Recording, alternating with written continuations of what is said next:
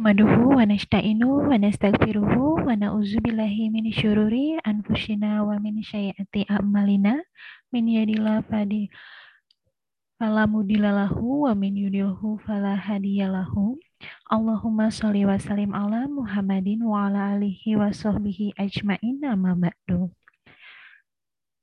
Terima kasih atas kehadiran Pak Ustadz Huzaifah dan Bapak Ibu Dr. Rahimakumullah yang telah join pada kajian pekanan hari ini. Uh, baik, sebelum kita memulainya, kita mengucap Bismillahirrohmanirrohim dan kami persilahkan kepada Pak Ustadz Huzaifah untuk memulai acara. Terima kasih. Ya. Jazakallah khairan, jazakillah khairan. Bismillahirrahmanirrahim. Assalamualaikum warahmatullahi wabarakatuh. Alhamdulillahi wahda wassalatu wassalamu ala man la nabiyya ba'da wa ala alihi wa ashabihi wa man wala wa man ihtada bihudahu ila yaumil qiyamah.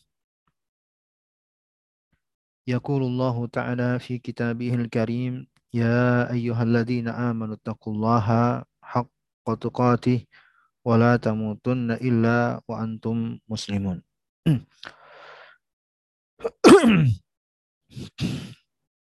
Para peserta kajian Majelis Ta'lim Sahibul Jannah yang diselenggarakan oleh alumni Fakultas Kedokteran UI tahun 86 yang senantiasa semoga mendapat rahmat dari Allah Subhanahu wa taala. Mari kita awali perjumpaan kita pada kali ini dengan selalu memanjatkan rasa syukur kita kepada Allah Subhanahu wa taala atas sekian banyak anugerah dan kebaikan yang tak terhingga pada diri kita semuanya. Pada keluarga kita, pada orang tua kita, anak kita, saudara, dan pada segala hal yang ada pada diri kita dengan segala macam bentuk kebaikan tersebut untuk selalu kita syukuri kepada Allah Jalla wa'ala. Nikmat yang luar biasa. Ya, dari sekian banyak nikmat duniawiyah, nikmat dalam masalah agama berupa iman, Islam, dan kemampuan untuk melakukan amal ibadah.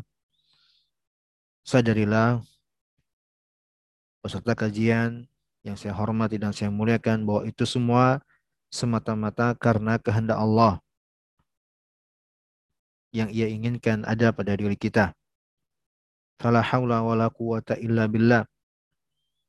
Dia yang maha mampu dan maha kuasa untuk mencabut segala nikmat tersebut setiap saat tanpa ada informasi, kabar dan pemberitahuan terlebih dahulu kepada kita.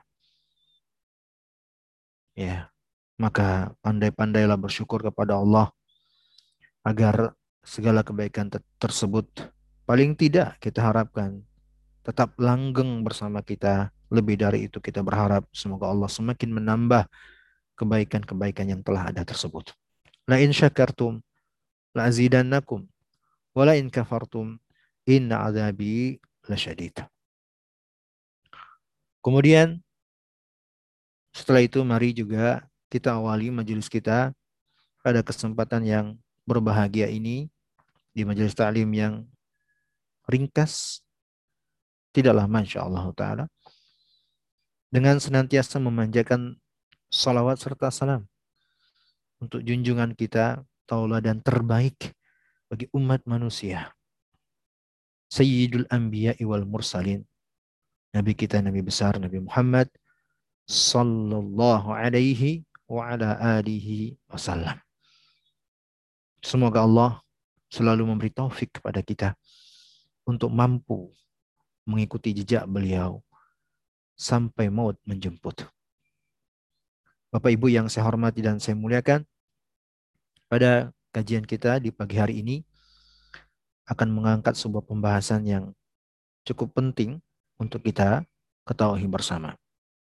Yang kita beri judul dengan pondasi penting dalam jual beli sesuai bimbingan Islam. saya presentasikan dan telah ditampilkan di layar yang Bapak Ibu bisa melihat langsung di layar perangkatnya masing-masing. Sebagai kesimpulan atau pokok-pokok pembahasan dari yang akan saya jelaskan dan paparkan pada pertemuan pagi hari ini. Pondasi penting dalam jual beli sesuai bimbingan Islam. Kita akan bahas di sini beberapa poin yang hal tersebut merupakan prinsip dasar dalam muamalah ya, berinteraksi bersama yang lainnya. Ya. Taib. Hadirin yang saya hormati dan saya muliakan, sebagai pembahasan pertama, di sini saya tampilkan sebagai pembukaan. Sebelum kita masuk ke dalam hadis yang dibawakan oleh penulis kitab Bahjatu Kulubil Abrar dari kitab yang biasa kita bahas di pertemuan setiap ahad pagi. Syekh Sulaiman Ar-Ruhaili dalam kitab Qawaid fil Buyu' berkata, "Wala syakka anna al-muslima bihajatin syadidatin ila ma'rifati fiqhil buyu'i, li'anna al-muslima لا يخلو في حياته من بيع بل يكاد يخلو في يوم من أيامه من بيع أو شراع kata Syekh rahimahullah Syekh Sulaiman hafizahullah tidak ada tidaklah diragukan bahwa seorang muslim sangatlah butuh untuk menguasai pembahasan jual beli. Tidaklah diragukan akan hal ini bahwa setiap muslim sangat butuh untuk menguasai pembahasan jual beli. Dikarenakan keadaan dalam hidupnya yang tidak lepas dari jual beli. Bahkan setiap harinya tidaklah lepas dari praktek jual atau beli. Ya, makanya beliau sebut bahwa hal ini adalah sangat dibutuhkan agar setiap muslim menguasai pembahasan jual beli. Memang karena adanya keterbatasan kemampuan, kondisi dan keadaan yang berbeda-beda sesama kita atau di antara kita yang barangkali membatasi sehingga tidak bisa meluangkan waktunya lebih untuk menguasai lebih jauh pembahasan ini, paling tidak kita mengetahui dasar-dasar pembahasan tersebut. Inilah yang akan kita sajikan. Hadirin yang saya hormati dan saya muliakan. Sebagai pembukaan juga, saya sampaikan bahwa kita hidup tidak akan pernah lepas dari peran sebagai pembeli atau penjual. Kita nggak akan pernah melepaskan diri dari peranan ini. Apakah kita sebagai pembeli atau sebagai penjual. Dalam kehidupan kita. Peran pembeli atau sebagai seorang penjual adalah peran dalam kehidupan yang sangat luas. Untuk kita ketahui bersama bahwa peranan ini bukan hanya pada konteks jual beli dan di pasar, tidak. Namun makna dari peranan sebagai seorang penjual atau peranan sebagai seorang pembeli itu ada dalam berbagai aspek kehidupan dan profesi kita. Dalam berbagai aspek kehidupan dan dalam beraneka ragam profesi kita. Apakah kita profesinya sebagai karyawan di sebuah lembaga atau perusahaan resmi tidak resmikah itu ya? Dalam aspek kehidupan. Ya. Kita yang memegang amanah ini dan itu di tempat ini dan itu, mengemban mengemban kewajiban ini dan itu, itu semua tidak lepas dari makna yang ada dari peranan sebagai seorang penjual atau sebagai pembeli.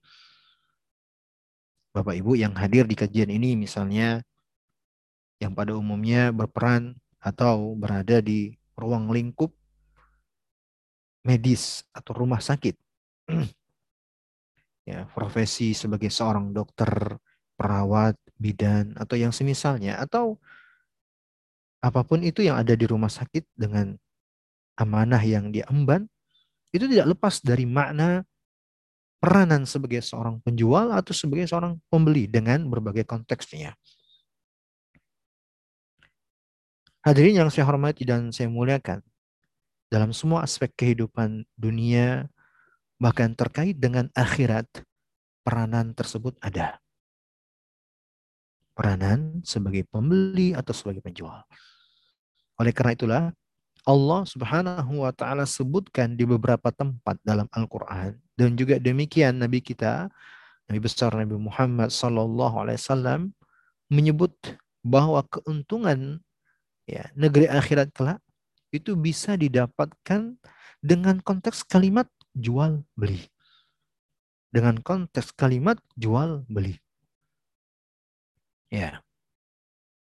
Di antaranya di sini Allah Subhanahu wa taala berfirman di dalam Al-Qur'an surah At-Taubah 111. Inna Allah ashtara minal mu'minina anfusahum wa amwalahum bi anna lahumul jannah. Ya. Allah firman yang artinya sesungguhnya Allah telah membeli dari orang-orang mukmin diri dan harta mereka dengan surga untuk mereka. Ya. Lihat di sini pada ayat ada kalimat membeli ya, datang dengan konteks jual beli untuk menjelaskan surga itu didapat dengan kalimat jual beli. Allah terangkan dengan kalimat jual beli. Ya. Demikian juga dalam ayat yang lain. Allah Subhanahu wa taala berfirman di surah As-Saff ayat ke-10 dan ke-11 Ya ayyuhalladzina amanu hal adullukum ala tijaratin tunjikum min azabin alim tu'minuna billahi wa rasulihi wa tujahiduna fi sabilillahi bi amwalikum wa anfusikum dzalikum khairul lakum in kuntum ta'lamun Wahai orang-orang yang beriman. Kita semua yang diseru. Setiap mereka yang telah beriman kepada Allah, beriman kepada Rasulnya, ini yang diinginkan. Wahai orang-orang yang beriman, maukah kalian aku tunjukkan sebuah perniagaan, perdagangan, yang terjadi di dalamnya jual beli. Ya, Allah sebut sebuah perniagaan yang dapat menyelamatkan kalian dari azab yang sangat pedih. Perniagaan, keuntungannya berupa apa? Selamat dari azab yang pedih. Bagaimana caranya Allah sebut? Dengan kalian beriman kepada Allah, beriman kepada Rasulnya, berjihad di jalan Allah dengan harta dan jiwa kalian. Itulah yang lebih baik bagi kalian agar kalian mengetahui. Jika kalian mengetahui. Ya, keimanan kepada Allah, ketaatan kepada Allah, penghambaan kepadanya, taat ya, kepada segala perintahnya, berusaha menjauhi segala larangannya, mengikuti jalan Rasulnya, ini ya yang kita jadikan sebagai alat untuk membeli surga sebagai barang yang Allah Subhanahu wa taala jual bagi kita. Makanya Rasulullah SAW bersabda dengan tegas, Ala inna sil'atallahi ghaliyah. Ala inna sil'atallahil jannah. Tahilah. Sesungguhnya barang dagangan Allah itu mahal. Dan ketahuilah bahwa sesungguhnya barang dagangan Allah itu surga. Ya, hadirin yang saya hormati dan saya muliakan, tampak dengan jelas sekali dari ayat dan hadis. Allah dan Rasulnya memaparkan kepada kita dengan kalimat jual beli. Bahwa Allah menawarkan kita dagangan yang mahal harganya. Itu surga. Agar kita beli. Dengan apa kita membelinya? Dengan beriman kepadanya, dengan beramal soleh, menjalankan perintah dan menjauhi larangannya untuk dapat ya, yang kita inginkan bersama yaitu surganya. Ya, dan faedah sedikit terkait dengan sabda Nabi ketika beliau bersabda, Inna sil'atallahi ghaliyah. Barang dagangan Allah itu mahal. Ya. Bahwa di sini terdapat pelajaran Bapak Ibu yang saya hormati dan saya muliakan. Ya, yang namanya mahal ya, itu berarti butuh pengorbanan untuk mendapatkannya. Butuh modal besar. Ya. Butuh modal besar supaya supaya bisa mendapatkan barang Allah yang mahal itu. Ya, kita kiaskan dalam kehidupan sehari-hari. Ya, kalau ada di antara kita ingin membeli sesuatu ya yang mahal harganya, pada umumnya perhiasan. Ya. Mahal harganya. Kalau kita ingin beli, maka ada pengorbanan. Ya.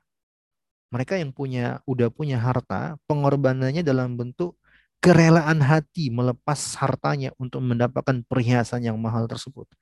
Dan mereka yang belum cukup modalnya untuk beli perhiasan malam tersebut, perhiasan yang mahal tersebut, maka pengorbanannya dan pengorbanannya dalam bentuk ya harus berjuang mengumpulkan uang untuk bisa beli perhiasan tersebut, menabung dan seterusnya. Pengorbanan dan perjuangan. Maka demikian surga hadirin yang saya hormati dan saya muliakan ya sungguh sangat ya, di luar di luar nalar deh kalau seandainya ada yang berharap mendapatkan surga barang dagangan Allah yang mahal tapi tidak ada pengorbanan ya tidak mau berkorban ya tidak mau berkorban tidak mau sedikit meluangkan waktunya sedikit meluangkan tenaga upaya dan usahanya Padahal Nabi telah kabarkan barang dagangan Allah itu mahal. Ya. Hadirin yang saya hormati dan saya muliakan. Maka demikianlah ya.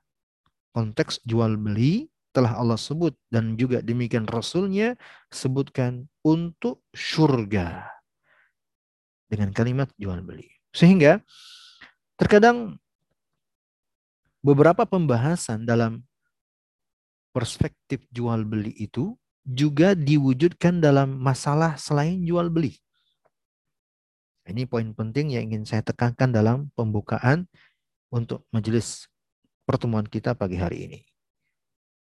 Ya, bahwa pembahasan dalam perspektif jual beli itu kadang juga diwujudkan dalam masalah selain jual beli. Misal, dalam pembahasan syarat jual beli itu harus ada kejelasan dan tidak boleh ada unsur tipuan. Ini dalam pembahasan jual beli. Hal ini juga berlaku dalam pembahasan pernikahan. Bahwa pernikahan ya sejak awal proses ketika ada seorang pria dan seorang wanita ingin ya menuju jenjang pernikahan maka menempuh proses ta'aruf saling kenal mengenal, mengetahui jati diri masing-masing pihak. Dan pada proses ini tidak boleh ada yang ditutup-tutupi, tipuan. Ya. Saya ingat ketika belajar kitabun nikah, pembahasan nikah dengan guru kami Syekh Abdullah Al-Bukhari, ya, hafizahullah taala. Salah seorang pakar fikih di negeri Saudi Arabia, Ya, beliau menjelaskan pada saat itu, ya, jika ada di antara kita yang ingin menjalani proses ta'aruf, ya, baik pria atau wanita, maka tidak boleh di saat itu menutup-nutupi aib diri. Si pria tidak boleh menunjukkan penampilan fisiknya yang menutupi aibnya. Demikian juga si wanita tidak boleh berpenampilan yang menutupi aibnya.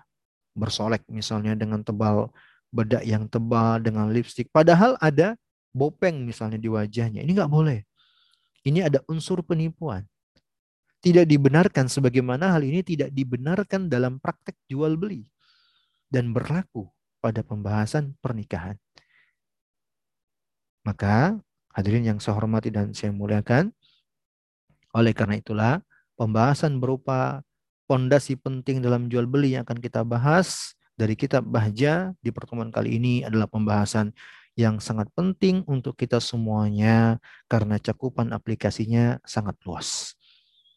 Baik, kita masuk ke dalam kitab. Hadis yang pertama, ini hadis yang ke-37, hak pembeli dan penjual. Di sini Syekh rahimahullah sebagai penulis menjelaskan dari poin-poin pelajaran yang diambil dari hadis.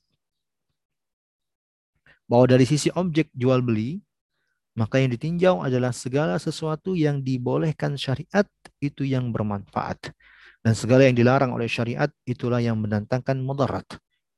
Adapun dari sisi praktik jual beli, muamalah atau interaksi sosial yang bermanfaat itu adalah yang dibangun di atas kejujuran dan keterbukaan. Muamalah atau interaksi sosial yang menimbulkan mudarat itu adalah yang dibangun di atas kedustaan dan kecurangan. Maka hak bagi pembeli untuk mendapatkan segala informasi spesifik yang dibutuhkan dari penjual dan kewajiban bagi penjual untuk memenuhi hal tersebut. Penjual dan pembeli juga memiliki hak yang sama dalam masalah khiar, yaitu memilih untuk melanjutkan transaksinya dan hikmah dengan adanya khiar. Tapi ini poin-poin penting dari hadis yang ke-37. Kita baca hadisnya, bisa dilihat di buku masing-masing peserta kajian mungkin sebagian ada bukunya. Kata Syekh rahimahullah taala an Hakim Ibn Hizam radhiyallahu anhu qala qala Rasulullah sallallahu alaihi wasallam al bil khiyar.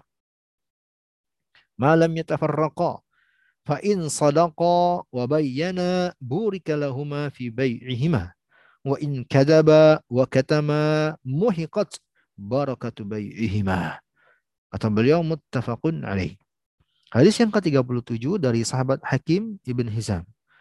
radhiyallahu anhu bahwa beliau berkata Rasulullah SAW bersabda penjual dan pembeli memiliki hak yang sama dalam memilih selama keduanya belum berpisah. Apabila keduanya jujur dan terbuka, maka diberkahi keduanya pada jual beli keduanya. Apabila keduanya berdusta dan menyembunyikan, maka dihilangkan keberkahan jual beli keduanya. Di sini kata penulis muttafaq ali, artinya diriwayatkan oleh Imam Bukhari dan Imam Muslim. Mendengar hadis diriwayatkan oleh Imam Bukhari dan Imam Muslim ini membuat kita tentram. Sebab hadis kalau diriwayatkan oleh Imam Bukhari dan Imam Muslim, insya Allah Taala bisa dipastikan kesahihannya. Inilah hadis yang pertama. Penulis rahimahullah ta'ala menjelaskan untuk hadis yang pertama ini. Bahwa hadis ini merupakan pokok agung, ya, dasar yang sangat penting dalam muamalah, ya, berinteraksi. Khususnya terkait dengan jual beli. Ya, dengan yang lain. Ya, antara penjual dan pembeli. Dan dalam hadis ini juga menjelaskan muamalah yang bermanfaat dan muamalah yang mudarat. Bagaimana itu muamalah yang bermanfaat, interaksi atau jual beli yang bermanfaat dan bagaimana pula interaksi yang mendatangkan mudarat. Pemisah antara keduanya, antara muamalah yang bermanfaat dan muamalah yang mendatangkan mudarat adalah kejujuran dan keterbukaan, kata beliau. Setiap yang jujur dalam muamalah dengan menjelaskan semua yang dibutuhkan dari muamalah yang terjadi, dia jelaskan sifat-sifat yang diperlukan spesifik. Cacatnya, aibnya, kekurangannya. Inilah muamalah yang akan mendatangkan manfaat dan keberkahan. Manfaat dan keberkahan segera maupun yang akan datang. Maksudnya manfaat ya yang segera dengan pelaksanaan perintah Allah dan Rasulnya. Tentunya ini mendatangkan pahala selamat dari dosa. Ya. Dan mendatangkan keberkahan dari Allah pada praktik jual beli tersebut. Ini manfaat yang disegerakan. Dan manfaat yang akan datang maksudnya adalah kebaikan yang Allah akan beri kelak di akhirat. Pahala dan selamat dari adab. dengan muamalah yang berhias kejujuran dan keterbukaan. Dan kata penulis, barang siapa yang berdusta dan menyembunyikan aib, cacat, kekurangan, atau apa-apa yang terdapat pada barang berupa sifat-sifat kekurangan. Ya. Hadirin yang saya hormati dan saya muliakan, sebelum saya lanjutkan, saya singgung sedikit bahwa dalam praktek jual beli itu, pembahasannya sama untuk apakah ya objek jual beli itu berupa materi atau berupa jasa.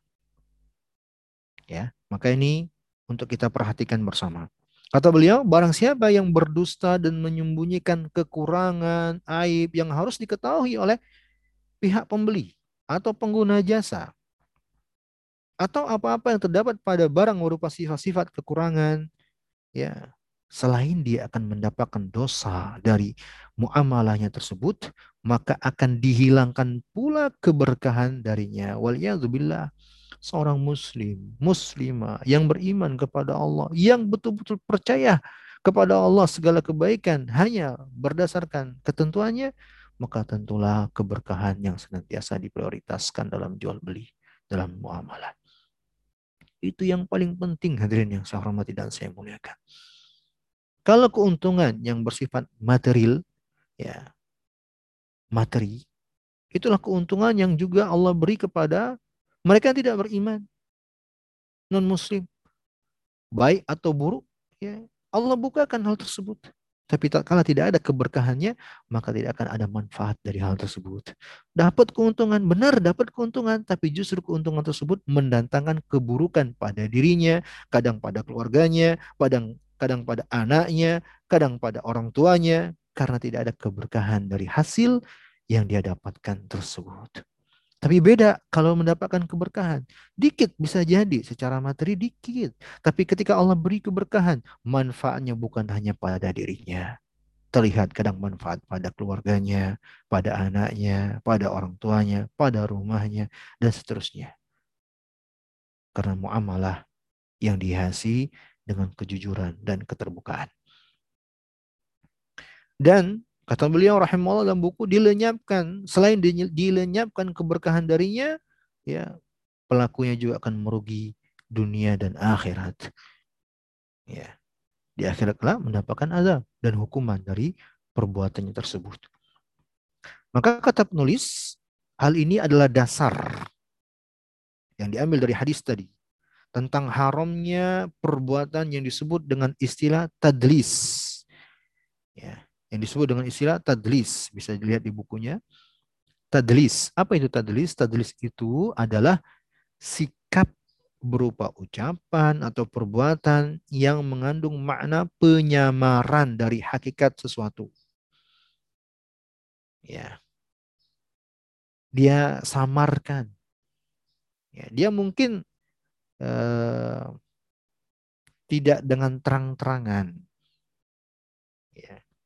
membuka aib atau kekurangan pada sesuatu yang dia tawarkan, tapi dia samarkan, menyembunyikan aib, ya.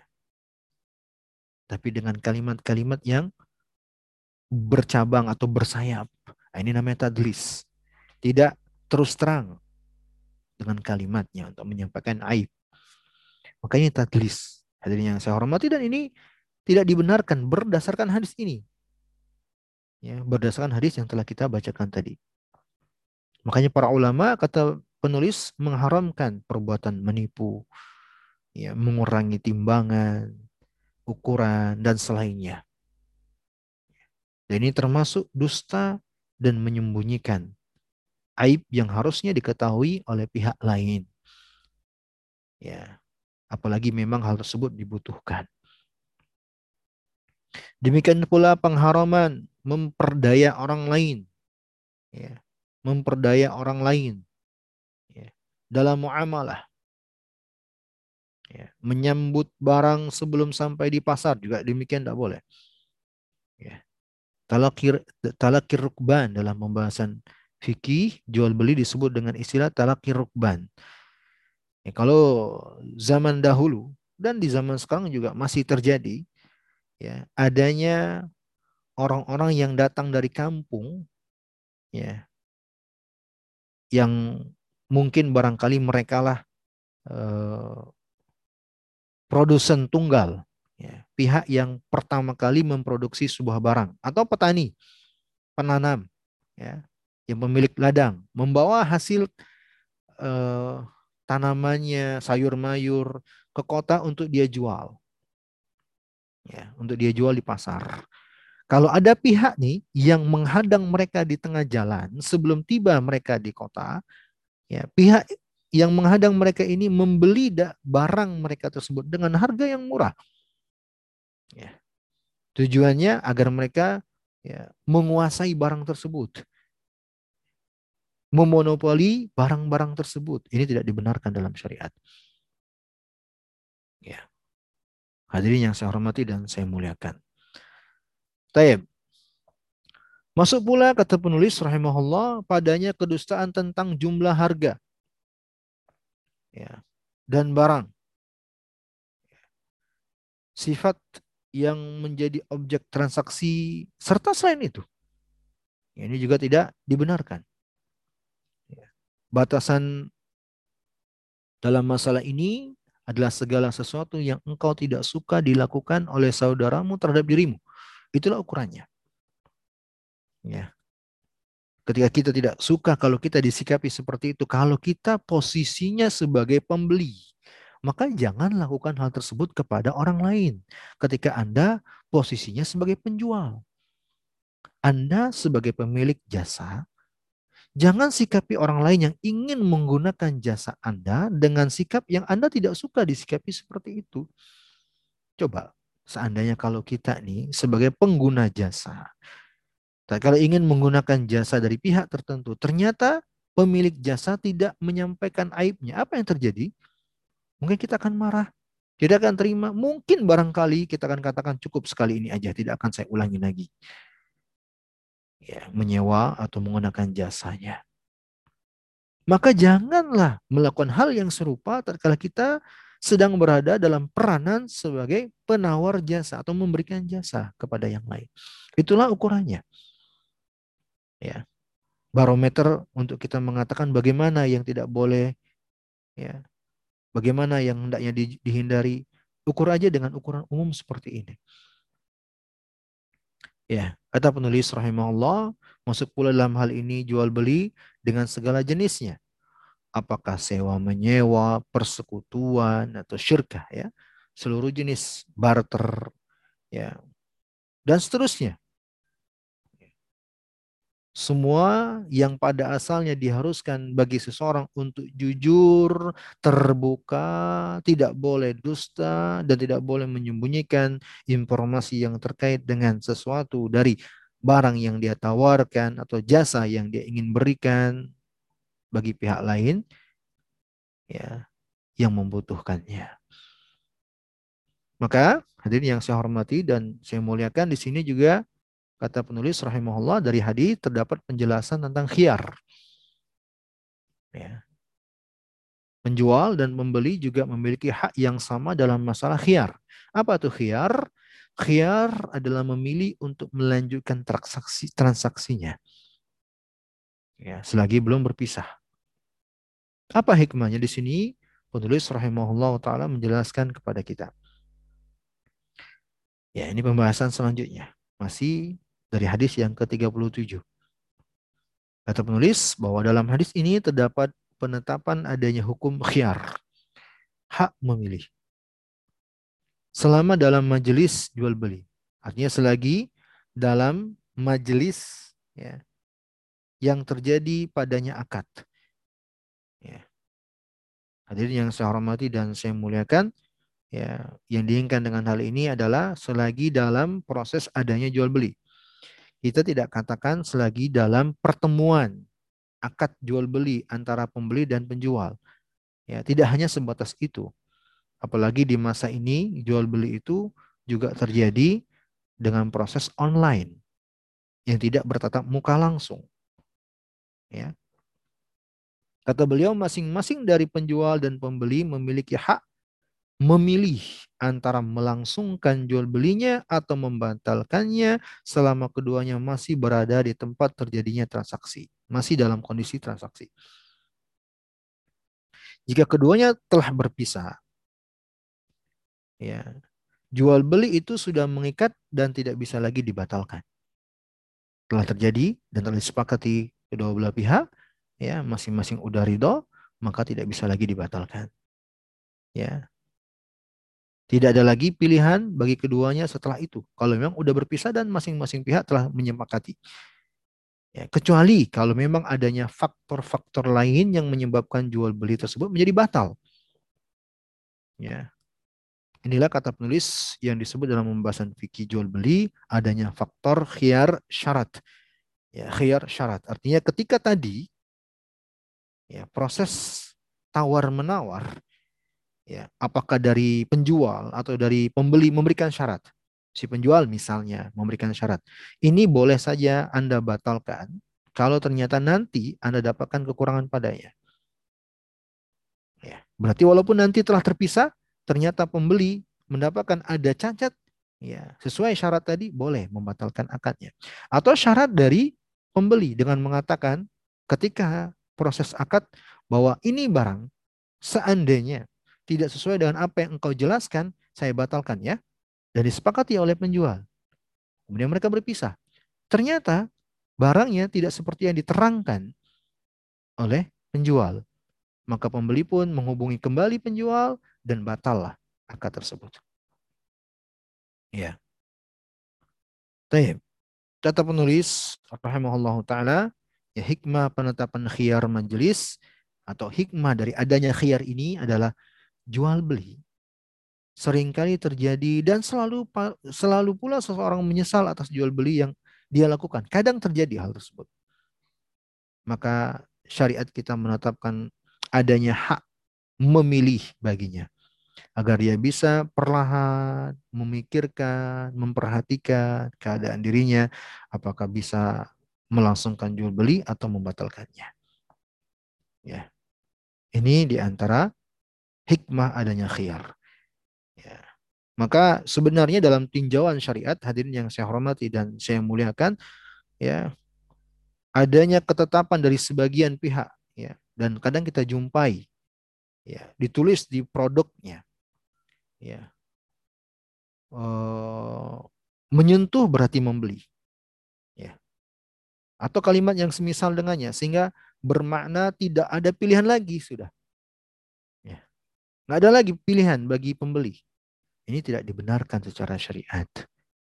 Ya, masih ada ya space untuk pembeli berpikir bahkan juga dari penjual untuk melanjutkan transaksinya atau tidak. Walaupun produk yang diinginkan telah dipegang oleh penjual atau jasa yang ditawarkan telah dipakai oleh pengguna jasa. Ya. Tayyip. Ini beberapa poin pelajaran dari hadis yang ke-37. Jadi saya hormati rahimani wa rahimakumullah. Saya tambahkan di sini syarat yang penting ya syarat yang sangat penting dalam jual beli yaitu adanya kesepakatan bersama. Saling ridho. Kesepakatan bersama, saling ridho. Hadirin, Bapak Ibu yang saya muliakan, suatu tindakan praktek jual beli itu akan teranggap sah secara syariat tatkala terpenuhi syarat yaitu dengan adanya kesepakatan masing-masing pihak. Hal ini berdasarkan ayat di dalam Al-Quran surah An-Nisa ayat ke-29 yang berbunyi Ya ayyuhalladzina amanu la ta'kulu amwalakum bainakum bil batili illa an takuna tijaratan an taradim minkum. Wahai orang-orang yang beriman, janganlah kalian saling memakan harta sesama kalian dengan cara yang batil. Dengan cara yang tidak dibenarkan. Ya, ini larangan dari Allah Subhanahu wa taala. Hadirin yang saya hormati dan saya muliakan. Agar kita memiliki sifat warok Ya, waro itu betul-betul menjaga kehormatan diri terkait dengan harta benda milik saudara kita. Jangan kita ambil dengan cara yang batil tanpa kerelaannya, tanpa izinnya, walaupun hal tersebut berupa sesuatu yang kadang sepele. Ya, kadang sepele. Kalau tanpa izin, tanpa kerelaan dan keridoannya, tidak boleh kita ambil. Walaupun sepele kadang. Allah sebut dalam ayat, kecuali dengan jalan perniagaan yang berlaku dengan suka sama suka di antara kalian. Saling ridho. Saling ridho. Ya. Saya teringat uh, kisah salah seorang ulama dalam madhab syafi'iyah. Salah seorang ulama syafi'iyah. Beliau pernah membawa beberapa uang. ya Berjalan menuju masjid melewati pasar ya. Ingin menuju masjid yang ada di pasar istirahat di sana. Dalam perjalanannya uangnya terjatuh. Dan dia baru sadar ketika sampai di masjid. Ya. Dia baru sadar uangnya jatuh telah, telah tiba di masjid. Maka dia telusuri kembali ya jalan yang telah dia tempuh. Telah tiba di sebuah tempat ya dekat pasar dia lihat ada uang-uangnya tersebut ini sebenarnya dia sudah yakin itu uang-uangnya. Itulah uang-uangnya yang terjatuh. Tetapi karena dia waro, ya, takut terjatuh dalam memakan harta manusia dengan cara yang tidak dibenarkan, lalu timbullah dalam benaknya. Bisa jadi ini uang juga milik orang lain. Karena di sini pasar banyak orang yang juga memiliki uang yang sama. Akhirnya dia tinggalkan hadirin. Rahimani wa rahimakumullah. Dia tinggalkan ya karena waroknya.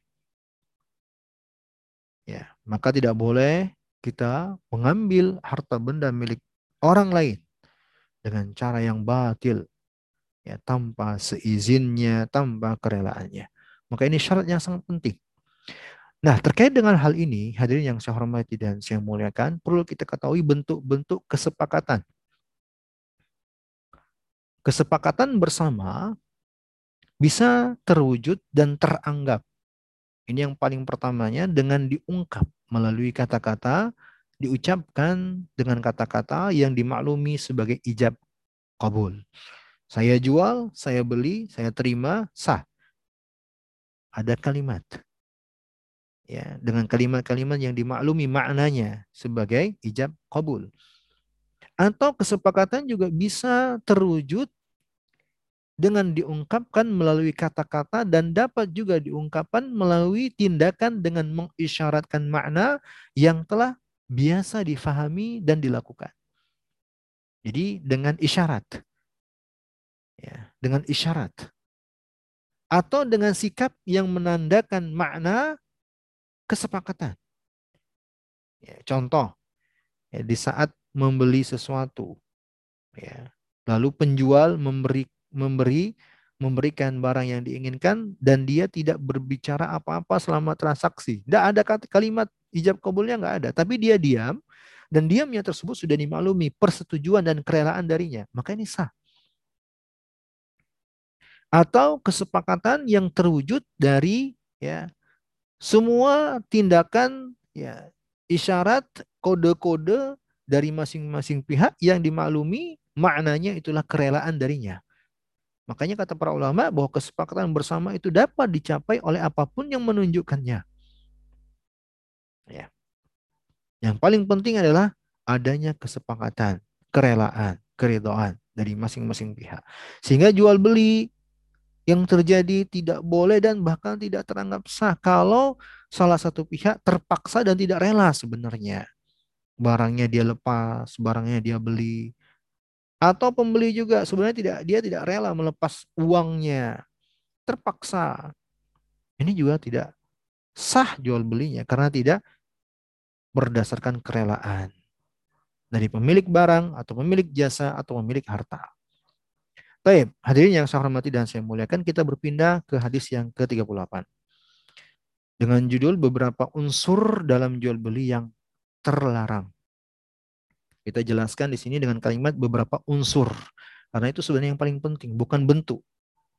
Ya, karena kalau bentuk-bentuk jual beli yang terlarang ada dalil-dalil yang menjelaskan hal ini, tapi bisa jadi berubah dan berkembang sesuai dengan perubahan dan perkembangan zaman dengan berbagai macam teknologi. Tapi kalau unsurnya kita pahami, maka bagaimanapun bentuk dan berkembangnya jual beli selagi masih mengandung unsur tersebut kita bisa mengatakan itu tidak boleh. Makanya kita bahas adalah unsur dalam jual beli yang terlarang. Ya. Dalam hadis yang ketiga 8 ini hadirin yang saya muliakan rahimani wa rahimakumullah akan dijelaskan ya poin-poin pelajaran dari hadis. Ya, bahwa ditinjau dari praktek jual beli yang terlarang adalah praktek jual beli yang mengandung goror pada semua aspeknya. Ya, goror bisa terjadi dalam akad, objek akad, dan waktu pelunasan kewajiban.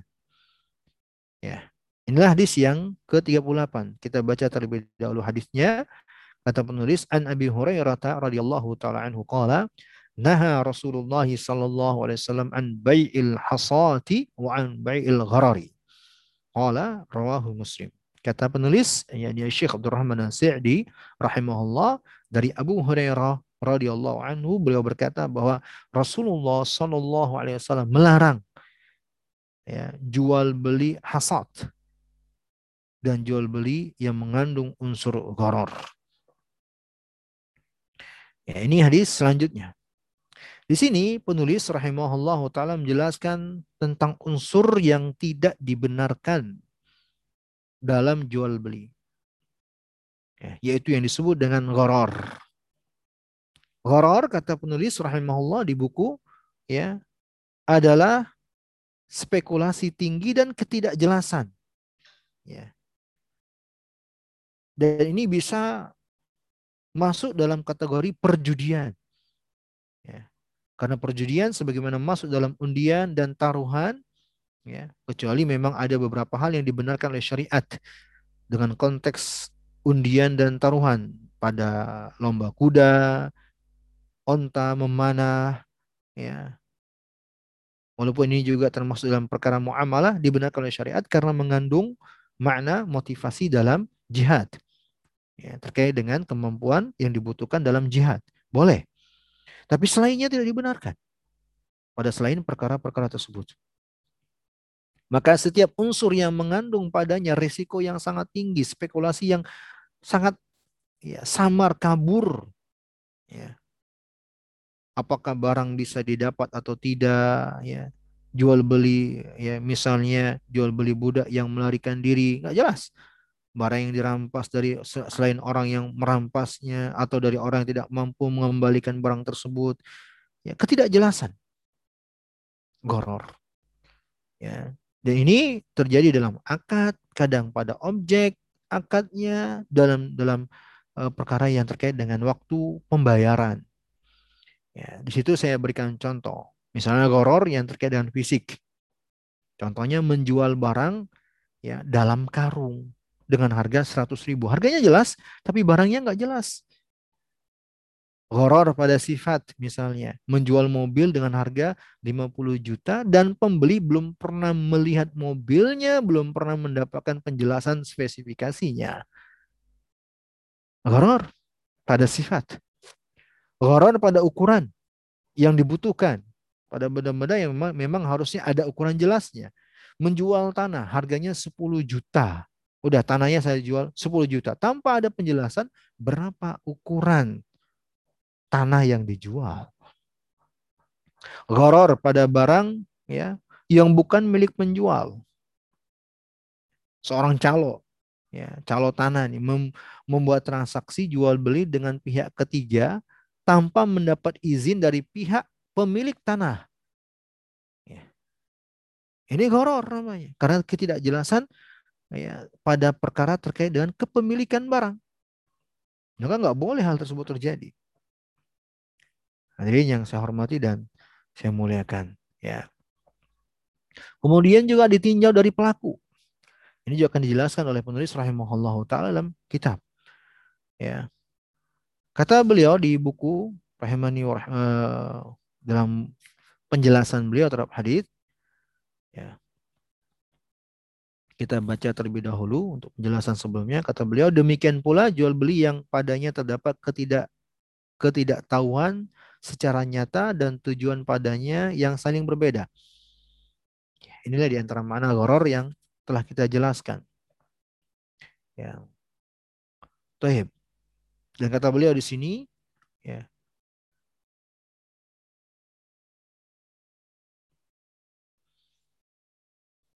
bahwa mereka, ini para ulama, mempersyaratkan pula orang yang melakukan transaksi ya yang dibolehkan adalah mereka yang dibenarkan secara syariat untuk membelanjakan hartanya atau ya mereka yang sudah baliu, berakal sehat serta mampu menimbang untung dan rugi. Ya, ini yang saya simpulkan di layar, Bapak Ibu bisa lihat ya bahwa ditinjau dari pelaku yang terlarang apabila yang melakukan jual beli adalah yang tidak termasuk dari pertama balik, berakal sehat, yang ketiga mampu menimbang untung dan rugi atau disebut dalam pembahasan fikih dengan istilah rasyid. Allah sebut hal ini dalam Al-Quran di surah An-Nisa ayat ke-6. Wabtalul yatama hatta idza balagun nikah fa in anastum minhum rushda fadfa'u ilaihim amwalahum. Dan ujilah anak yatim sampai mereka cukup umur untuk menikah, yakni usia dewasa. Kemudian jika menurut kalian mereka telah cerdas, ya, itu terjemahnya telah cerdas. Allah sebut dalam ayat dengan kalimat rushda. Ya, fa'ilnya rashid. Ya, pandai memelihara harta, maka serahkanlah kepada mereka harta-hartanya. Silakan. Ya. Maka para ulama menyimpulkan dari ayat ini bahwa syarat jual beli ya dari tinjauan pelakunya adalah sah tatkala mereka adalah orang-orang yang telah balik, berakal sehat dan rasyid. Dan rasyid. Sehingga kata penulis di sini ya, transaksi bersama anak-anak atau orang yang tidak bisa menimbang untung dan rugi. Ini berpotensi terjadi padanya unsur penipuan ya dan di sinilah kaitannya dengan goror. Kaitannya dengan goror. Anak kecil misalnya yang belum mampu menimbang untung dan rugi baik atau tidak, ya mengelola hartanya, ya ini bisa dikatakan tidak sah jual belinya karena tidak terpenuhi syarat rushd rashid. Ya. Hadirin yang saya hormati dan saya muliakan, maka ini di antara ketentuan syariat yang terkait dengan pelaku jual beli. Ya. Mereka adalah orang-orang yang balik, sehingga orang yang belum balik ya tidak sah jual belinya. Masih anak kecil. Ya. Orang yang belum balik tidak teranggap sah jual belinya. Nah, ini beda dengan poin yang ketiga. Artinya balik usia yang memang telah diperintahkan oleh syariat untuk menjalankan perintah dan menjauhi larangan. Untuk laki-laki dengan tanda-tanda tertentu, untuk wanita dengan tanda-tanda tertentu yang pada umumnya ditandai dengan haid, itu usia balik. Kalau belum balik, ini bisa teranggap tidak sah jual belinya kecuali kata para ulama kalau walinya ya memantaunya dan mengizinkannya dan senantiasa membimbingnya. Dia tidak dilepas. Ya inilah bedanya dengan poin yang ketiga Ya, artinya bisa jadi ada seorang anak belum balik, dia telah pandai mengelola uang, tapi karena dia belum usia balik, syariat melarang hal tersebut terjadi. Kalau poin yang ketiga tadi mampu menimbang untung dan rugi atau disebut dengan kemampuan rasyid, kadang ada aja udah usia lebih dari balik tapi belum mampu melihat hal ini. Ya. Belum rasyid. Dan poin yang kedua, ini berakal sehat. Maka mereka yang tidak memiliki akal yang sehat, jual beli darinya tidak dibenarkan secara syariat. Hadirin yang saya hormati dan saya muliakan, kata penulis, ini yang termasuk unsur yang dilarang dalam jual beli, penipuan. Ya, penipuan semuanya ya, yang masuk dalam cakupan makna goror. Ya, semua jenisnya. Ya, dan inti dari jual beli goror, ya jual beli yang mengandung padanya goror, ini hadirin yang saya hormati dan saya muliakan, ya kadang kembali kepada penjualan sesuatu yang tidak ada, yang tidak ada wujudnya. Ya, menjual sesuatu yang diperkirakan akan ada di tahun-tahun yang mendatang, tidak jelas. Ya. Dan seterusnya dari sifat-sifat yang tidak memiliki kejelasan yang pasti ya bagi kedua belah pihak atau salah satu pihak sebagai penjual atau pembeli. Demikian hadirin yang saya hormati dan saya muliakan rahimani wa rahmakumullah. Dua hadis yang kita bahas untuk pertemuan kali ini, hadis ke-37 dan 38 ya yang membahas tentang ya, pondasi ya, penting sebagai prinsip dasar dalam jual beli sesuai dalam bimbingan agama kita. Ya, mudah-mudahan kita bisa mengambil manfaat darinya dan semoga Allah Subhanahu wa taala selalu memberikan kebaikan dari apa yang telah kita pelajari bersama. Dan Allah beri taufik untuk bisa kita menjalaninya, mempraktekannya, mengaplikasikannya dalam kehidupan kita. Dan dengannya mudah-mudahan Allah Subhanahu wa taala memberikan keridhaan pada muamalah kita. Karena seorang muslim dan muslimah yang pandai ya dalam muamalahnya. Karena keimanannya kepada Allah dan keimanannya kepada negeri akhirat akan senantiasa memprioritaskan keberkahan dari Allah bukan hanya ya, berambisi kepada keuntungan yang sifatnya sementara. Bukan. Mereka adalah orang-orang yang senantiasa memprioritaskan keridhaan Allah, keberkahan dari Allah dari setiap muamalah yang mereka lakukan. Wallahu taala alam bisawab. Demikian apa yang bisa saya jelaskan. Mohon maaf atas segala kesalahan dan kekurangan. Naktafi bihadzal qadar. Wallahu taala alam bisawab. Subhanakallah bihamdika asyhadu an la wa atubu ilaik. Saya kembalikan kepada host. Silakan.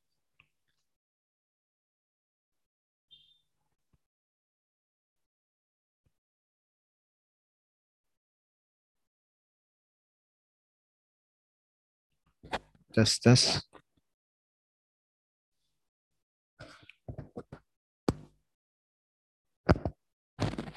Silakan host atau langsung saja? Kalau ada yang ingin bertanya. Ya, terima kasih Pak Ustadz. Mungkin Dokter Omar bisa melanjutkan. Teman-teman jika ada pertanyaan bisa langsung atau tulis di kolom chat.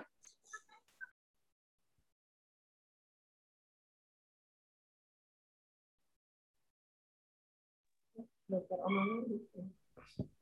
Ya mohon izin untuk saya bertanya. Ya. Um, uh, ini terkait jual beli yang sifatnya dicicil ya Pak Misalnya kalau dicicil itu kan ada tambahan yang dilimpah ya, mungkin harganya menjadi berbeda dengan um, harga namanya misalnya kendaraan atau mungkin rumah. Kalau kendaraan biasanya waktunya pendek ya, jadi mungkin harga barangnya sebetulnya uh, tidak tidak sepadan dengan yang dibayar kalau di kemudian hari gitu. Tapi kalau rumah mungkin agak sedikit berbeda ya. Kalau rumah itu hmm, misalnya dicicil 15 tahun itu tentu harga sekarang dengan harga nanti berbeda yang bisa jadi. Ketika terlunasi itu harganya dengan sama dengan pada itu mohon maaf Bu, Bu Tisna mohon maaf mohon maaf. Punten suaranya tidak jelas. Saya mohon maaf banget. Takut nanti telah banyak disampaikan. Saya minta ulang. Kurang jelas. Agak kecil sekali suaranya. Ya sekarang apakah cukup keras? Ya agak agak agak Coba diulangi kembali. Mohon maaf, mohon maaf. Saya takut salah memahami pertanyaan. Ya, jadi mungkin ini terkait cicilan yang yang ada lebih itu kan dikatakan riba gitu ya Pak Ustaz. Kalau cicilan, dia, cicilan yang ada lebihnya ya. Kalau ya. cicilan itu biasanya misalnya kendaraan atau rumah itu kan pasti berbeda harganya kalau dicicil gitu ya. Nah, mungkin kalau cicilan yang kecil-kecil ada juga orang yang menjual dengan Nah, misalnya harga alat rumah tangga tidak terlalu mahal gitu ya. Tapi uh, kalau ya kalau benda-benda itu kan uh, di kemudian hari harganya mungkin uh, apa ya kalau dicicil itu sebetulnya uh, riba nggak intinya sih itu pertanyaannya meskipun Ya, ya. Ya, saya kalau paham. harganya sebetulnya di kemudian hari memang akan mahal gitu ya Ya, ya. mungkin seperti itu Pak Ustadz. Ya, saya paham. Gitu ya. Ya. Waalaikumsalam warahmatullahi wabarakatuh. Ya, bismillah, alhamdulillah, wassalatu wassalamu ala rasulillah. Ya, eh, pertanyaan Bu Tisnasari, ini terkait dengan eh, salah satu bentuk atau sistem dalam jual beli dengan cicilan. Ya, dalam pembahasan fikih ini disebut dengan bay'ut namanya. Bay'ut taqsid. Ya, pembelian yang dibayar dengan mencicil ya dan berakhir dengan kepemilikan. Ini salah satu sistem dalam jual beli yang terkait dengan pembayaran dibenarkan oleh syariat dengan beberapa syarat. Ya, yakni di antara syaratnya ya adanya eh, kesepakatan dua belah pihak ya. Kemudian eh, dalam proses pembayaran tersebut tidak ada denda ya oleh pemilik barang atau penjual ya pada eh, waktu-waktu yang telah disepakati untuk membayar cicilan tersebut. Ya. Kalau hal ini telah terpenuhi syaratnya maka tidak mengapa. Ya, tidak mengapa. Yang tidak dibenarkan itu adalah kalau padanya ya pada saat pembayaran cicilan ya di pada jangka waktu yang telah disepakati bersama ternyata pembeli pada salah satu waktunya tidak bisa membayar iurannya lalu oleh penjual atau pemilik barang mengharuskan adanya denda. Ini yang tidak dibenarkan. Ini yang tidak dibenarkan. Ya. Dan itulah riba. Ya. Dan ini sangat sangat terlihat pada praktek yang terjadi yang umumnya ada ya, yang umumnya ada pada lisens.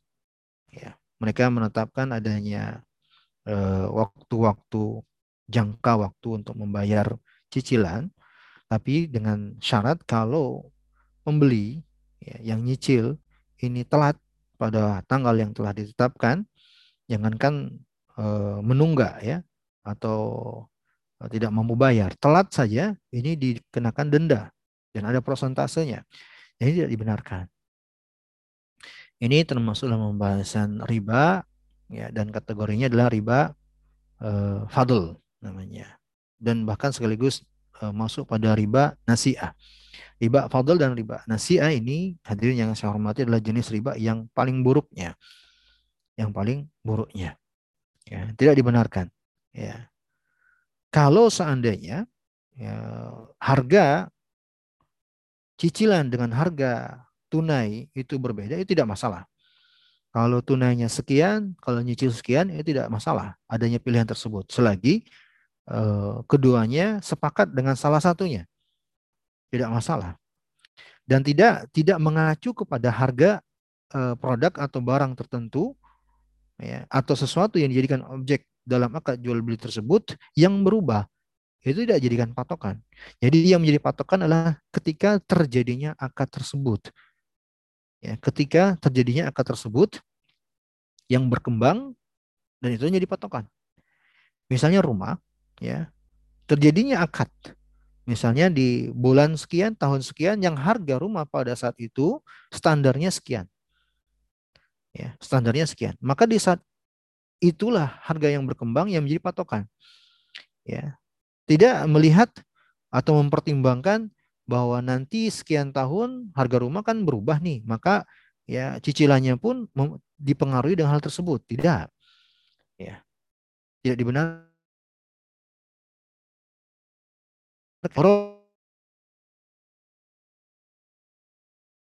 perkembangan itu berubah-ubah memang. Ya. Sementara dalam akad ya dalam akad itu harus ada kejelasan. Ya. ya jadi tidak tidak dibenarkan berpatokan kepada perkembangan harga untuk menentukan jumlah pembayaran cicilannya. Jadi tidak tidak tidak tidak dijadikan sebagai pengaruh atau patokan untuk menentukan tersebut. Yang menjadi patokan adalah harga yang berkembang pada saat itu. Rumah misalnya pada saat itu yang berkembang dengan harga 100 juta misalnya. Ya, 100 juta. Maka di saat itulah dengan harga 100 juta itulah yang menjadi patokan. Ya. Untuk ya konteks jual beli seperti ini. Ya, karena memang intinya adalah di saat akad terjadi harus ada kesepakatan. Ya, kalau tidak ada kesepakatan maka ini termasuk dalam pembahasan yang telah kita jelaskan ya goror pada harga. Ya goror pada harga dan itu termasuk ya yang dilarang oleh Rasulullah Shallallahu alaihi wasallam. Allah taala alam mungkin bisa dipahami Bu uh, Bu Dokter Tisnasari. Terima kasih paham Pak Ustaz. Nah, mungkin ada satu situasi yang uh, ditambah lagi volumenya Bu Tisnasari, mohon maaf. Maaf ya. Ya, uh, jadi uh, mungkin ini ada kondisi yang kan biasanya memang kita nggak bisa terlepas dari bank gitu ya. Kalau misalnya berniat membeli rumah, tapi kebetulan rumah tadi tadi tidak ada, tidak kan kalau sekarang KPR gitu ya untuk cicilan tadi ya. Nah, tapi ada bank yang bisa menyediakan uh, kredit yang uangnya tadi dipakai buat beli rumah tapi perjanjian dengan banknya bukan jual beli. Nah ke mana Pak Ustaz kalau gitu ya. Dengan bank. tidak jual beli tapi uangnya memang dipakai untuk membeli rumah begitu. Ya. Ini memang uh, termasuk salah satu problem ya kalau muamalah terkait dengan bank konvensional secara khusus ya. Bank konvensional. Saran saya memang Eh, ketika kita memang ya mau nggak mau mesti ada interaksi atau akad dengan bank, maka saran saya harus dengan kejelasan. Akad yang jelas, bila perlu di atas kertas dan tidak boleh adanya tadlis. Tadi telah kita singgung dalam pembahasan ya adanya yang disebut dengan tadlis. Ini salah satu yang dilarang oleh syariat kita ya pada jual beli, pada praktek jual beli. Tadlis itu apa? Eh, tadi situ penyamaran sesuatu. Apakah pada kalimat atau pada perbuatan yang tidak pada yang tidak eh, pada sesuatu yang diinginkan secara langsung. Dia menyamarkan sesuatu. Ya, dan saya khawatir apa yang disebut oleh Bu Tisnasari ini juga terjatuh dalam perbuatan tadlis ya oleh pihak bank. Mestinya akadnya udah jelas ya. Seandainya nasabah nih ya ingin seandainya kalau memang ya pilihannya harus seperti itu ya. Saya katakan kondisinya darurat harus seperti itu. Sebab kalau seandainya kita bisa memilih jangan. Saya tidak menasihatkan untuk uh, menempuh uh, apa namanya akad dengan bank konvensional. Karena banyak sekali banyak sekali kezaliman padanya. Ya, saya tidak menyarankan. Tapi seandainya nih ada seseorang yang dia mesti bermuamalah ya mengadakan akad dengan bank untuk membeli rumah. Ya, memang di sini kompleks permasalahannya, ya. Sangat kompleks sebenarnya permasalahannya. Sejauh yang saya amati bahwa bank ini sebenarnya posisinya di mana? Ini mesti juga uh, diperjelas. Dalam tinjauan syariat ini harus diperjelas. Apakah pembiayaan ya lembaga yang memberikan uh, atau yang mengcover pembiayaan atau lembaga pemilik barang? Ya, ini ini harus diperjelas sebenarnya. Ya. Kalau mereka posisinya adalah pembiayaan, lembaga yang memberikan dana, ya, maka kaitannya nasabah sebenarnya adalah dengan developer atau pemilik rumah. Artinya bank tidak berhak ya menentukan metode akad. Ya, sebab dia mereka hanya memberikan pembiayaan. Statusnya mereka adalah hanya pemberi dana, peminjam dana. Tidak ada kaitan dengan rumah. Ya. Bagaimana sistem pembayaran, bagaimana e, metode pembayaran itu hanya kaitan antara nasabah dengan developer. Dalam hal ini ya e, pemilik rumah. Ya. Kalau kita mau tinjau secara syariat. Atau posisinya bank di sini adalah pemilik barang. Maka kalau seandainya kalau bank menentukan metode pembayaran, ya menetapkan tanggal-tanggalnya, bahkan rumahnya pun mereka yang menentukan, harusnya bank membeli barang, eh membeli rumah tersebut. Bank harus membeli rumah tersebut. Haruslah rumah tersebut sudah atas nama bank tersebut. Jangan lagi pakai nama developer. Tidak ada lagi kaitannya developer kalau memang bentuknya seperti itu. Tapi ternyata tidak. Yang terjadi adalah ya bank memberikan syarat-syarat, developer juga memberikan syarat-syarat. Makanya di sini terus terang ya kedudukan nasabah sangat terpuruk sebenarnya. Ya. Ada uh, intervensi dari bank dan juga ada intervensi dari pihak developer. Makanya saya secara pribadi ya ya sebatas yang saya ketahui Allah musta'an ya tidak menganjurkan untuk kita bermuamalah dengan bank sebisa mungkin ya sebisa mungkin. Kalau seandainya memang mesti tadi saya sarankan diperjelas akadnya. Ya mestinya memang ya bank di sini posisinya hanya pembiayaan. Mestinya ya. Allahul musta'an. Saya nggak tahu persis bagaimana akad uh, rinciannya. Mungkin Bu Tisna, Bu Dokter Tisna lebih uh, saya sarankan lebih intens untuk memperjelas dan menanyakan kepada pihak bank ya dalam masalah ini. Wallahu taala alam. Semoga bisa dipahami ya Bu Dokter ya. Mungkin memang kita eh, ya suka gimana ya mungkin suka terlanjur pinjam uang kayak gitu ya. Memang kita khawatir dengan ribanya cuma juga mau melepaskan dari situ juga tidak mudah ya. Mungkin kadang-kadang juga kita pinjam tidak untuk untuk pembiayaan barang juga gitu. Itu mungkin jadi masalah Ya, memang memang di situ letak masalah kita. Tapi sebenarnya banyak solusi, alhamdulillah. Ya, banyak solusi sebenarnya insya Allah taala. Pertama, kalau solusi yang paling simpelnya sabar. Ya, kadang kita itu uh, karena ketidaksabaran kita sangat berambisi untuk memiliki barang, memiliki rumah, memiliki kendaraan. Ya, kadang dituntut karena gengsi ya, dan seterusnya dari pergaulan. Ini yang kadang mengakibatkan kita terjatuh dalam hal-hal tersebut. Mestinya sabar aja. Ini solusi yang paling sederhananya. Dan yang paling baik adalah memang bersabar pada Allah. Mudah-mudahan Allah berikan jalan keluar dan seterusnya. Ya. Kita apa namanya? ingat keriduan Allah. Kita lebih mengutamakan ridhonya Allah. Insya Allah pasti ada solusi, ada yang keluar. Yang kedua, eh, kalau memang membutuhkan dari sisi pembiayaan, caranya adalah menghubungi rekan atau lembaga yang lebih selamat, bukan lembaga eh, bank ya untuk pinjam uang. Jadi akadnya adalah peminjaman. Tadi seperti yang saya ilustrasikan, yang mestinya posisi bank itu adalah pembiayaan aja, memberikan dana. Jadi pinjaman. Jadi kita hubungi, carilah. Kalau lembaga eh, saya pernah dengar eh, apa namanya di beberapa tempat ya ada ada eh, apa namanya eh, bank muamalah dan semisalnya. Tapi untuk selamanya sih pinjam aja atau uh, hubungi orang-orang yang sekiranya bisa uh, memberikan pinjaman ya untuk kita membeli barang yang kita inginkan dan hubungan kita antara dia hanya sebatas pinjaman. Sederhananya seperti itu sih. Ya. Jadi tidak banyak ikatan. Dan itulah insya Allah yang lebih selamat. Itulah insya Allah yang lebih selamat. Ya, Terus terang Bapak Ibu yang saya hormati dan saya muliakan, pengalaman membuktikan kalau terkait dengan bank itu kadang ya mudah-mudahan Bapak Ibu yang telah terkait dengan hal ini tidak terjatuh dalam hal yang kita khawatirkan bersama.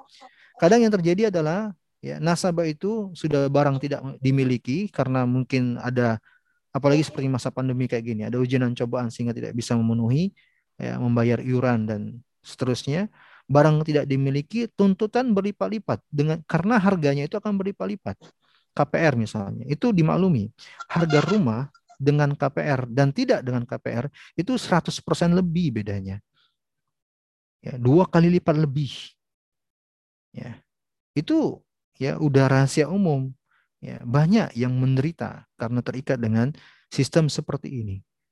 Ya, yang menguntungkan lembaga konvensional saja. Ya, wallahu taala alam bisawab. Ya, ya semoga Allah memberikan kesabaran kepada kita semuanya yang memberikan solusi dan jalan keluar yang terbaik. Wallahul musta'an. Ya. ada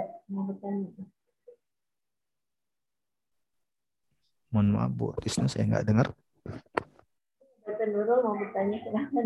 Oh ya ya silakan yang lain kalau ada yang ingin bertanya.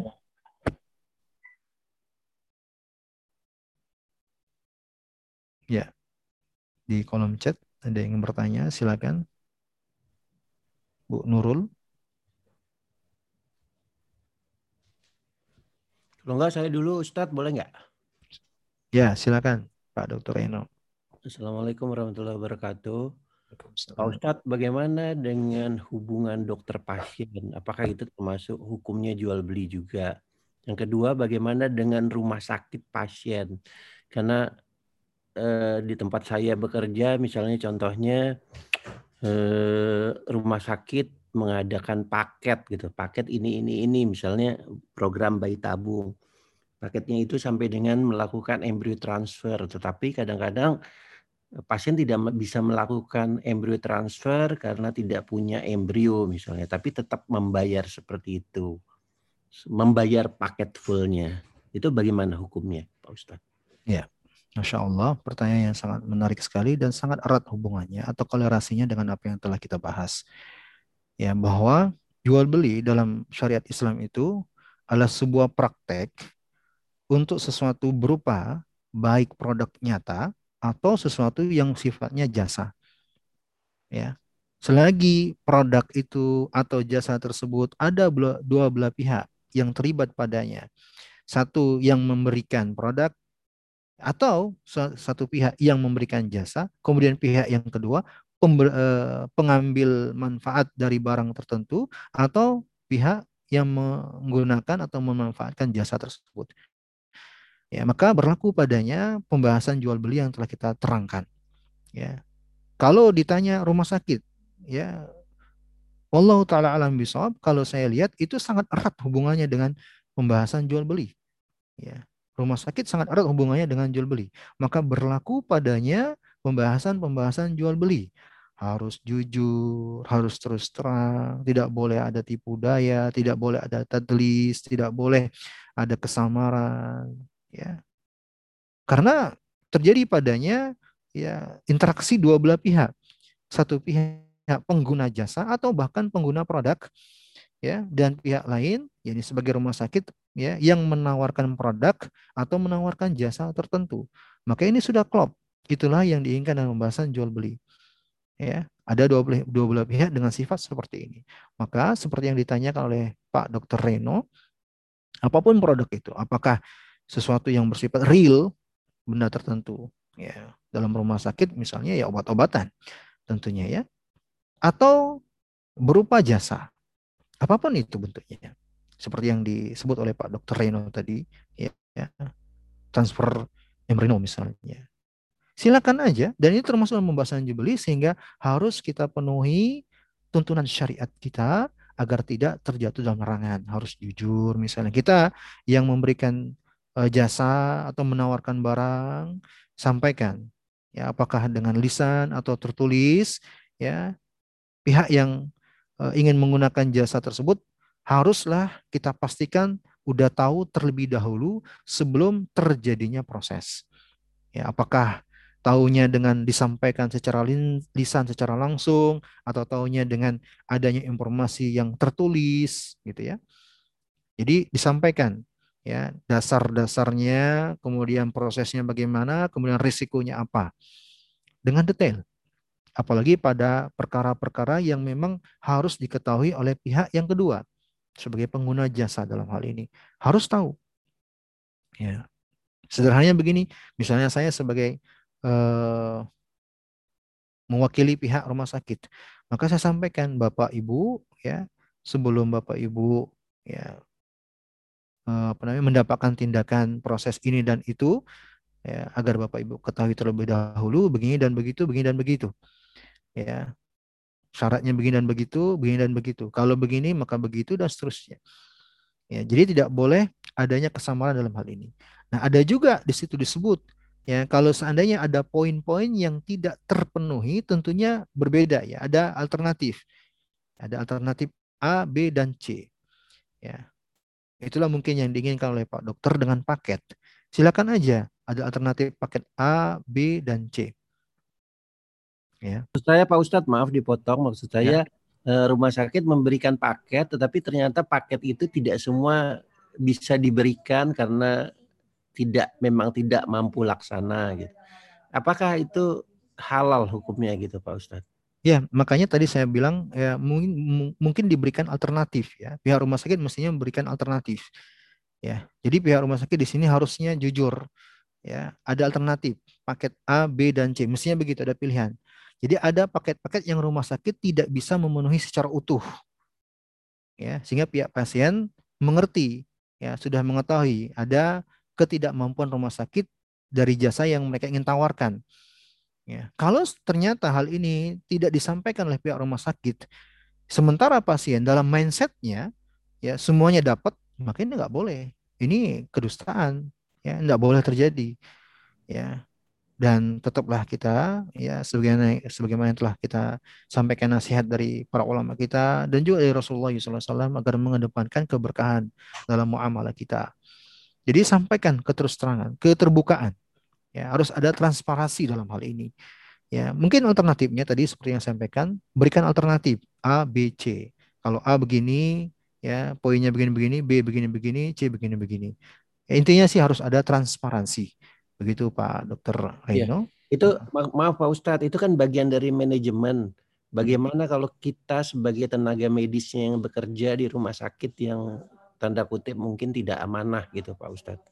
Eh, kita sebisa mungkin Allah Subhanahu wa taala berfirman fattaqullaha mastata'tum uh, wujudkanlah ketakwaan kepada Allah itu sebatas kemampuan kalian sebatas kemampuan kita kalau kita tahu nih dalam dalam kebijakan manajemen ada kecurangan padanya maka mampukah kita untuk uh, mengingkari kecurangan tersebut dengan cara dan hikmah sesuai syariat Misalnya kita sampaikan informasi ini kepada pihak manajemen bahwa ini ada kecurangan, mestinya tidak boleh.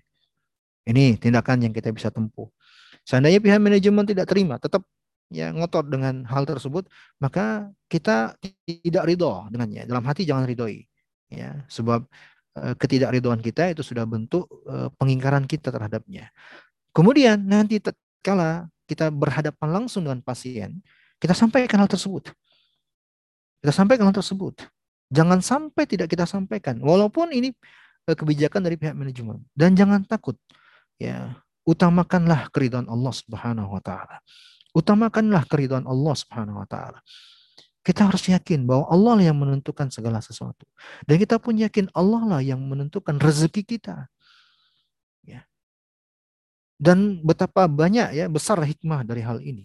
Ya seandainya kita ikut yang menutupi kecurangan tersebut ya walaupun kita ya tahu sudah dan kita juga tahu itu sebenarnya dari pihak manajemen kita tutupi apa yang terjadi seandainya pasien tahu adanya kecurangan itu kan merugikan bukan hanya ya, individu tapi lembaga ya.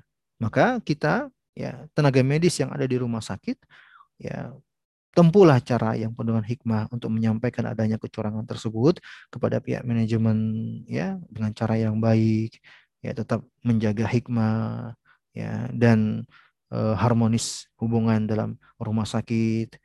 Dan seandainya memang tetap ya ada kecurangan tersebut nanti ketika berhadapan dengan pasien sampaikan ya dan kalau bisa sebisa mungkin ketika menyampaikan dengan pasien ya tidak menyudutkan lembaga tapi dikemas bahasanya Bu apa paket ini ya kalau begini dan begitu maka begini begitu Bu Ya, jadi kita juga tetap menjaga nama baik uh, ada usaha tetap menjaga nama baik lembaga ya atau rumah sakit dalam hal ini. Wallahu alam bisawab.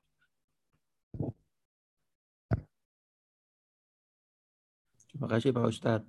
Ya. Di sini ada pertanyaan di kolom chat ya, langsung saya baca. Bagaimana hukumnya beriklan bagaimana hukumnya beriklan karena iklan itu hampir sebagian besar isinya menjanjikan mengiming-imingi janji yang berlebih-lebihan. Ya ini termasuk tadlis yang telah kita singgung. Kalau memang yang diinformasikan dalam iklan tersebut substansinya tidak sesuai dengan realita. Memang demikian ya. Kita jumpai memang demikian kebanyakannya seperti itu. Iklan yang tidak sesuai eh, bahkan ada kalimat-kalimat tadlis. Ini yang sering kita jumpai, kalimat-kalimat yang menyamarkan ya uh, ya kadang ya geli kadang yang kita jumpai ya ditampilkan fotonya sofa ya tidak ada penjelasan harganya sangat murah, sofa. Ya, harganya sangat murah, cuma puluhan ribu. Ya, tidak ada penjelasan keadaan sofanya demikian demikian. Ya, dengan detail tidak. Tapi difoto dengan oh ya tampak bagus sekali dan seterusnya. Ya, akhirnya calon pembeli tertarik dengan ya foto tersebut, penampilan dan penampakan di foto tersebut. Dia beli langsung online.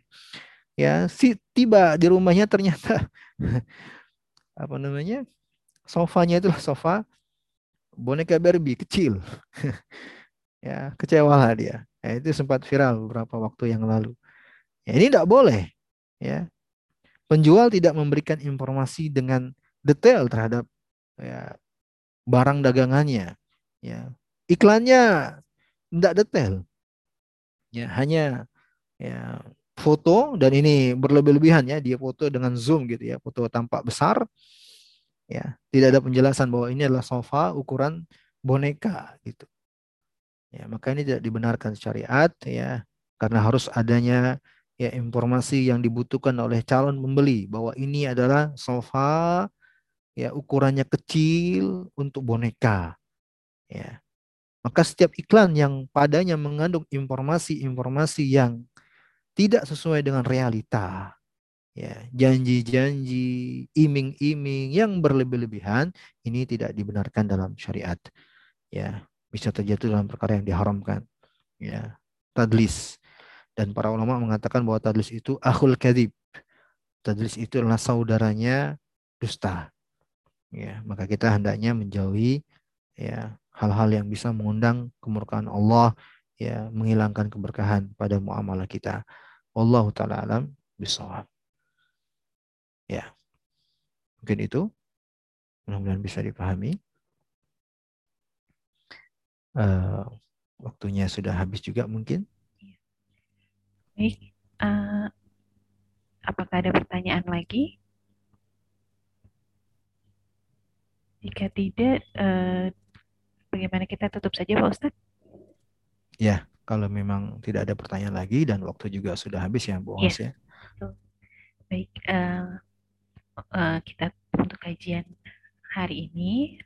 Terima kasih Pak Ustadz sudah memberikan materinya dan terima kasih atas kehadiran dari dokter sekalian pada kajian pagi ini sebelum ini kita tutup uh, kajian ini dengan membaca doa kafaratul majlis.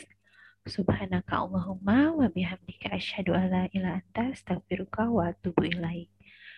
Assalamualaikum warahmatullahi wabarakatuh. Waalaikumsalam warahmatullahi wabarakatuh. Mohon pamit dari forumnya ya. Baik, terima kasih Pak Ustaz. Sama-sama.